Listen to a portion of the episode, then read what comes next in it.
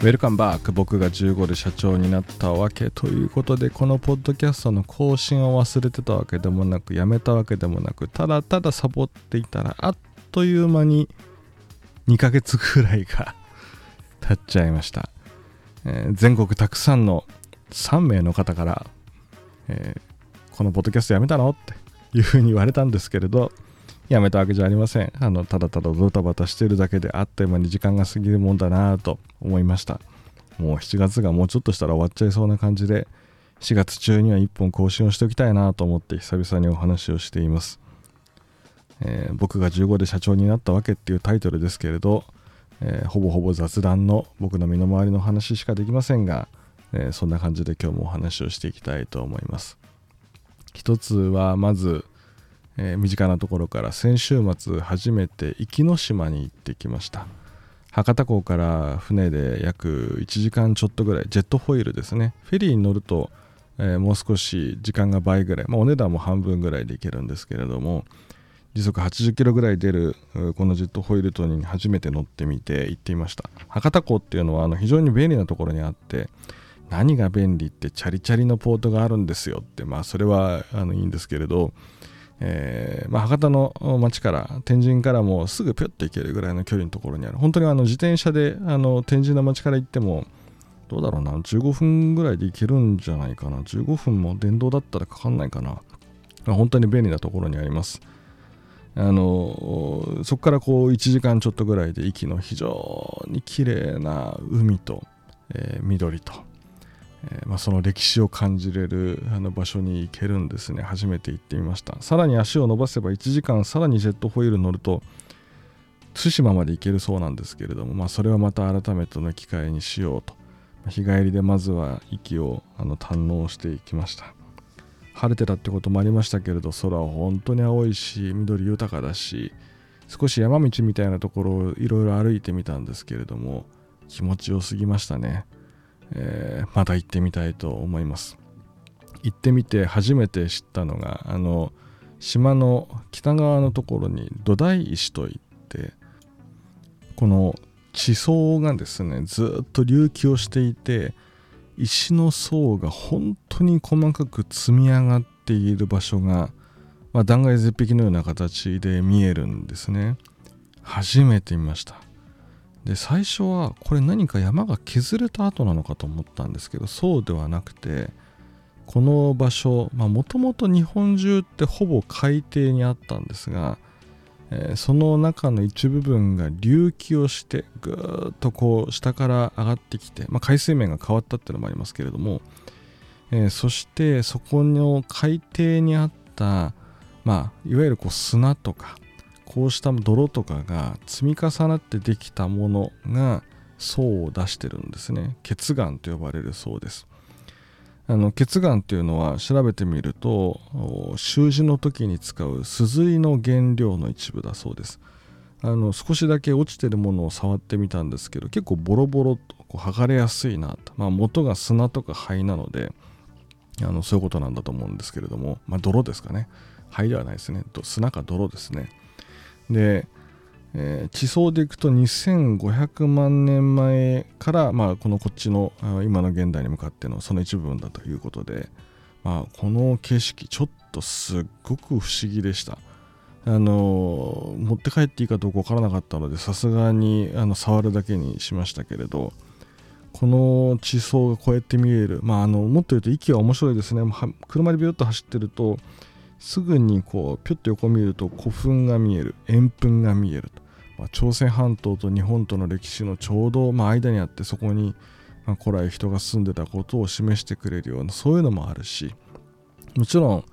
えーまあ、日本が朝鮮半島に向かって攻めていった時あるいはあまあ、蒙古の時代が日本に攻めてくる時、まあ、その中継の地点にもなってたんでしょう。いろんな歴史を感じるものっていうのがそういったところにあります。あのこの壱岐の町、えー、僕はあの、最初飛行機で行くのかなと、行ったことなかったんで分かんなかったんです。行く行く空港があるのは知ってました。オリエンタルエアブリッジが飛んでる。長崎からは飛んでるんですが、まあ、博多からは昔一時期は飛行機飛んでた時代もあるんですけれど今はもうジェットフォイルがあの便利に移動できるようになって飛行機便も全部なくなっちゃって、えー、います。ただこのジェットフォイルもだいぶ船の年数で見ると立ってるなと、まあ、シートとか船内も見てみてもだいぶ時間が経過してるなと思ってこれも調べてみるとこのジェットフォイルを新しい船に変えたいというご要望も出てるみたいだし壱岐空港の滑走路を伸ばしてジェット機が飛べるようにしたいという、まあ、そういうご要望も地元から出てるみたいだし、もうちょっと交通の便をこう便利にすると観光で来ていただきやすくなるんじゃないかという地元の方たちの声なんかも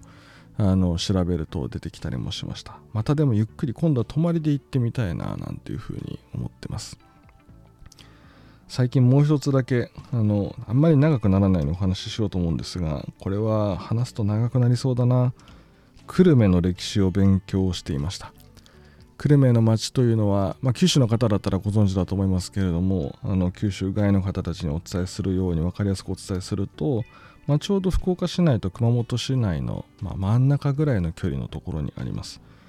えー、これはあの戦前からあのゴム産業の町としてもそうだし、まあ、あらゆるその産業の基幹として非常に重要な、えー、町として形成をされてきたところであります。さらに言うとその織物がもともと有名久留米がすり、まあ、筑後地方周辺のこの一帯のところで、えー、あの作られてきた織物もあります。あのまあ、それがさらに連なって、まあ、足袋を作る、そしてそれがゴム産業に移ってくると、まあ、それがその例えば今のブリヂストンさんだったりだとか、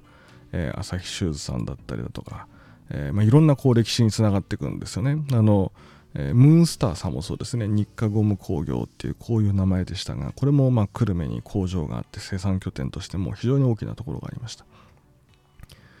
あの久留米の町を訪れたことがあっても意識したことがなかったんですがあ昔の地図とそれから今の地図あと写真を見てみたり歴史を見てみるとえー、今の三井住友銀行の久留米支店の建物とかあとこの間までみずほ銀行の久留米支店で使われていた建物っていうのはこれあの戦争の時の空襲で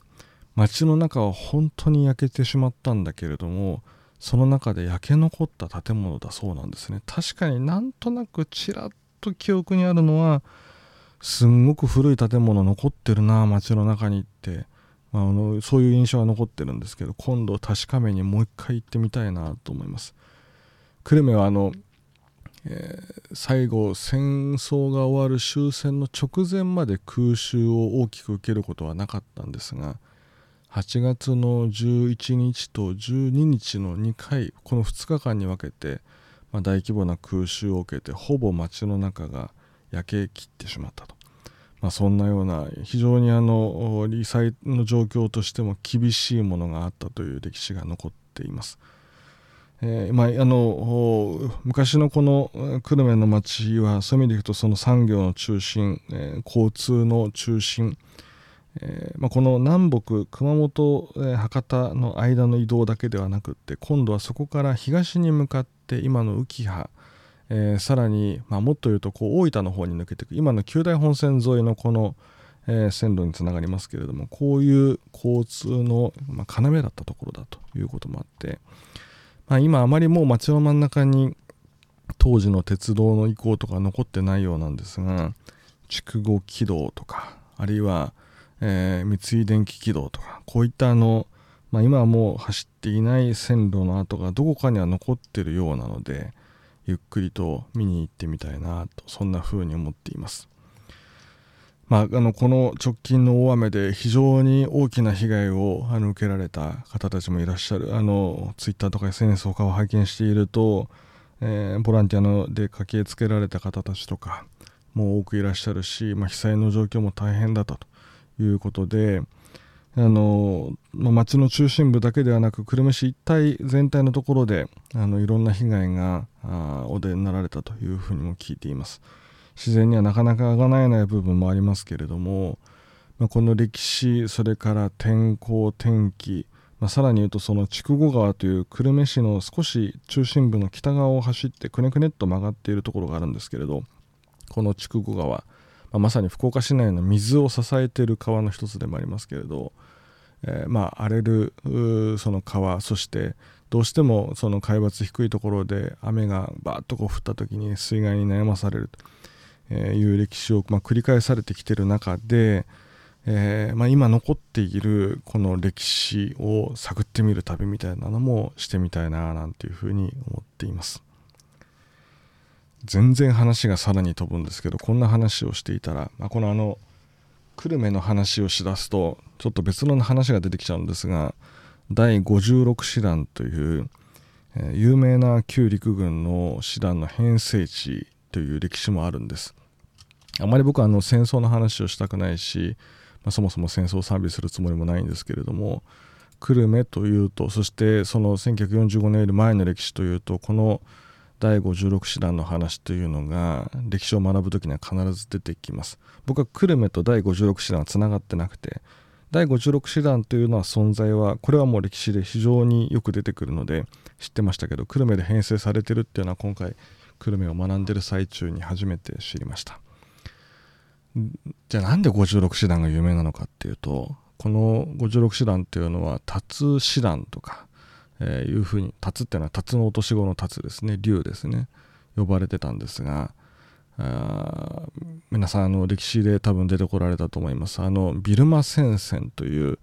あの炎症ルートつまりあの蒋介石に対して物資を送っていたタイからのルートのところを、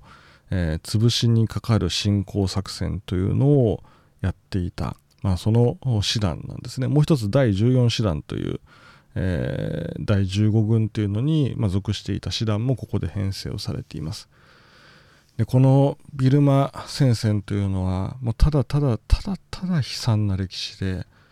えー、本当にあの後ろから援助物資も届かなければ援軍もなければっていう中であの誤った判断が繰り返された悲劇の戦いで10万人弱ぐらいの方が、まあ、ここで命を落とされています。この56師団特に、まあ、久留米を中心にして福岡佐賀長崎この辺りを対象にして当時の男性の方たちが徴兵をされていかれたと、まあ、その方たちがあビルマ今の現在のミャンマーの場所で戦われて相当多くの方たちが命を落とされた、まあ、こういう場所でもあるんです、まあ、その後えー、さらにいろいろこう移って最後はタイで終戦を迎えられるんですけれども、まあ、本当にあのこの56師団の歴史というのはあの、えー、旧陸軍の歴史の中で言ってもあの誤った判断誤った決断そしてちゃんとこう支援が行われない中で、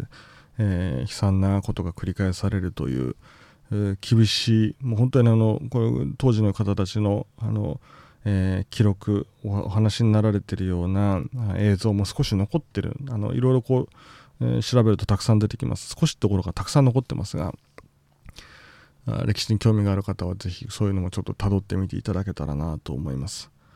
僕が何でこういうことに興味をその持ってるかっていうともちろん歴史が好きであるとかそれから一つ一つの町にはあのえ、必ずその今の街が出来上がるまでに至る何か残ってるものがある、まあ、だからそこに今僕たちは自転車を走らせていただいたりだとか地域に根ざす仕事をするっていうことを続けてきてるんですけれども今の現在の、えー、状況だけを見て街がこうだということを言って、えー、切り取るのは僕はそれは無茶だと無謀だと思ってるしまあ、そんなこうあの失礼なことはないと思ってるんです。さっき息の話も申し上げましたし、まあ、今の久留米の話もそうですが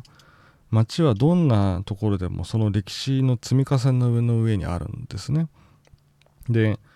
よくあの例えば政令市が政令指定都市のことですね。政令市がとかそれから中核市がと。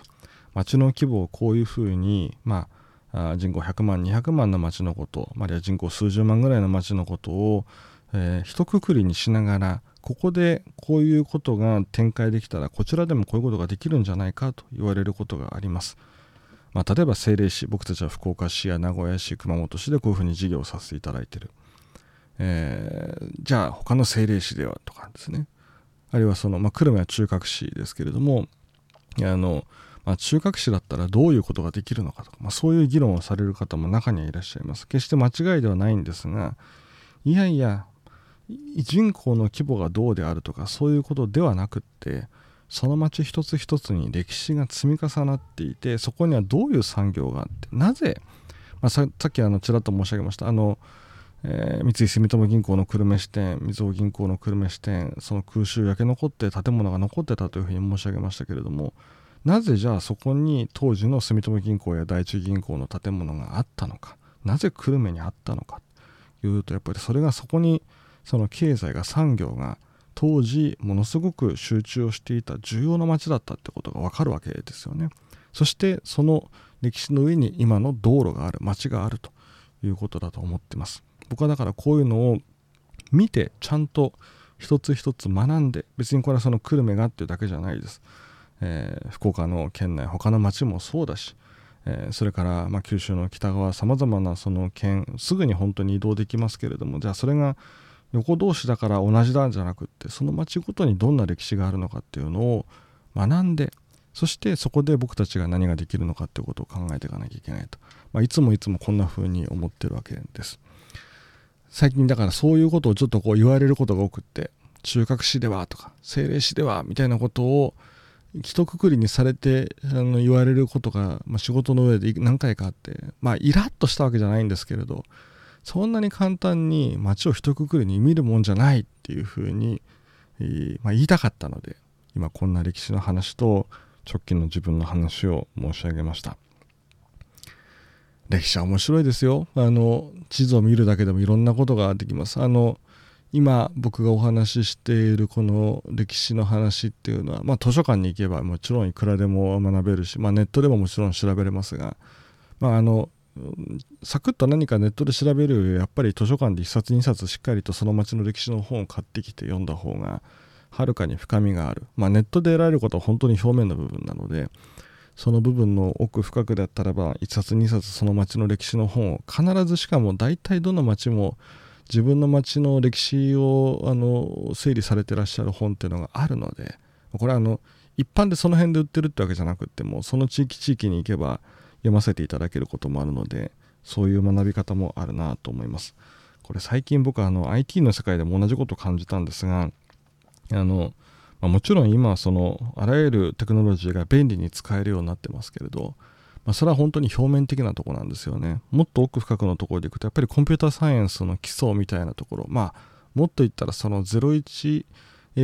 のこの世界。ここに至るし、まあ、ネットワークにしても今僕たちは何も気にしなくても高速なインターネットが手に入って家の中の w i f i もどんどん速度が上がって、えー、接続性もそうだしまあなんかこう電波がないっていう世界がないじゃないですか。飛行機の上だってあのインターネットはつながる。しかも最近もっと高速なインターネットを実験しようなんて航空会社が始めたりとかもしてます。でもちろんその新しいテクノロジーのことをどんどんどんどん活用する。これも仕事の上で僕たちも大事にしたいんですがまああまりおじさんっぽくは言いたくないんですけれどもコンピューターサイエンスの基礎をやっぱりしっかりと学ぶってことってあの今のじゃあなぜ、えー、僕たちはテクノロジーを使って IoT のテクノロジーを使いながら例えばじゃあチャリチャリができるのかとかバイチャリという授業で EC を使って活用してお客様とのコミュニケーションあるいはあのえー、自転車をお売りすることができるのかって。これはあの全部こう表面の部分なんですけれどその後ろ側には電波の話があったりネットワークの話があったり、えー、そもそもこのコンピューターの基礎の部分があったりその根っこがあるはずだと思います、そういうのを本当は勉強をしっかりとして、僕も全部あの分かってるとは言えませんがあそして、まあ、今の僕たちが目の前で活用できるテクノロジーを触るっていう順番の方がよくよく理解できるんじゃないかなっていうふうに思ったりもします。最近あの子供の教科書ちょっとこの前もお話ししたかもしれないな。一番上のこの時にもあったし最近も中3のあの2番目のこの教科書の中でも情報の教科書の中にえー、TCPIP のプロトコルの話とかそれからメールのプロトコルの話とか出てくるんですよね。TCPIP と UDP の解説が載ってて まあ